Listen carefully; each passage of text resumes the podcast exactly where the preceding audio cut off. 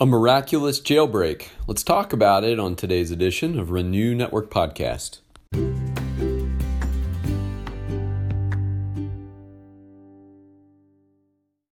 Good Friday morning, my friends. We're moving on today in our study of Acts chapter 5. Yesterday we saw that the apostles had been put in prison because the jealousy of the religious leaders was boiling over. And in the middle of the night, an angel of the Lord came to them, released them, and told them to go to the temple to teach.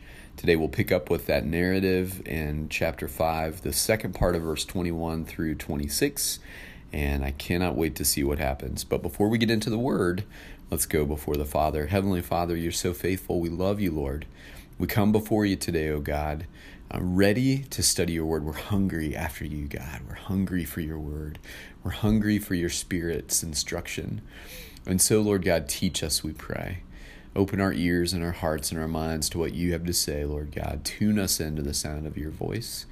And we pray, Lord God, that your Spirit would bring insight and understanding that we might apply these things to the benefit of our growth and grace. We love you so much, Lord, and we thank you for your word. In Jesus' name, amen. All right, here's Acts 5, second part of 21 through 26. Now, when the high priest came and those who were with him, they called together the council, all the senate of the people of Israel, and sent to the prison to have them brought. But when the officers came, they did not find them in the prison, so they returned and reported. We found the prison securely locked and the guards standing at the doors, but when we opened them, we found no one inside. Now, when the captain of the temple and the chief priests heard these words, they were greatly perplexed about them, wondering what this would come to. And someone came and told them, Look, the men whom you put in prison are standing in the temple and teaching the people.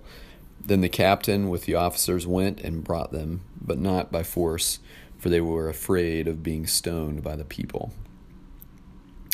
So, this is the morning after uh, the apostles had been put in prison, and the religious leaders were mounting for their next big inquisition of the apostles. They were going to drag them in front of the council, try to instill fear and intimidation in their hearts and their little plan was thwarted by God. Instead of finding them securely locked away in the prison cell where they had been placed, uh, they were found not to be there. And someone noticed that they were standing in the temple teaching. Now, I can only imagine the anger and the frustration and the uh, confusion that must have been stirring within the hearts of the religious leaders who had certainly hoped that they could uh, threaten and slap around the the apostles a little bit to get them to stop doing what they were doing, to get out of the way, and stop messing with the status quo. Uh, but God's plan, again, proof that God's plan will not be thwarted by the actions of humans that oppose his his plan, his mission, his purpose, and the people who love him who are carrying it out. And so all of these details come to light. And um, in 25, we see that someone told them, Look, the men whom you put in prison are standing in the temple and teaching the people. I would have loved to see the confused looks on their faces.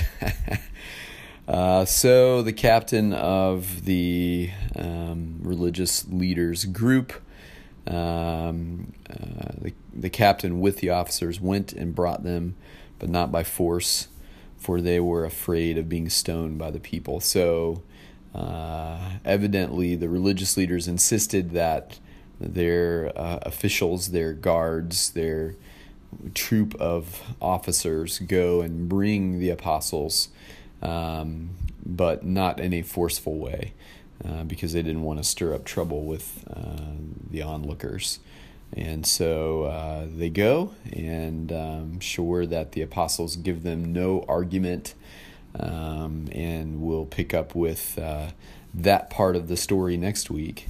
Um, once again, this just reinforces that it doesn't matter who opposes us or what opposes us, or on the basis of what the opposition uh, is. Um, coming against us about. Um, God will deliver us.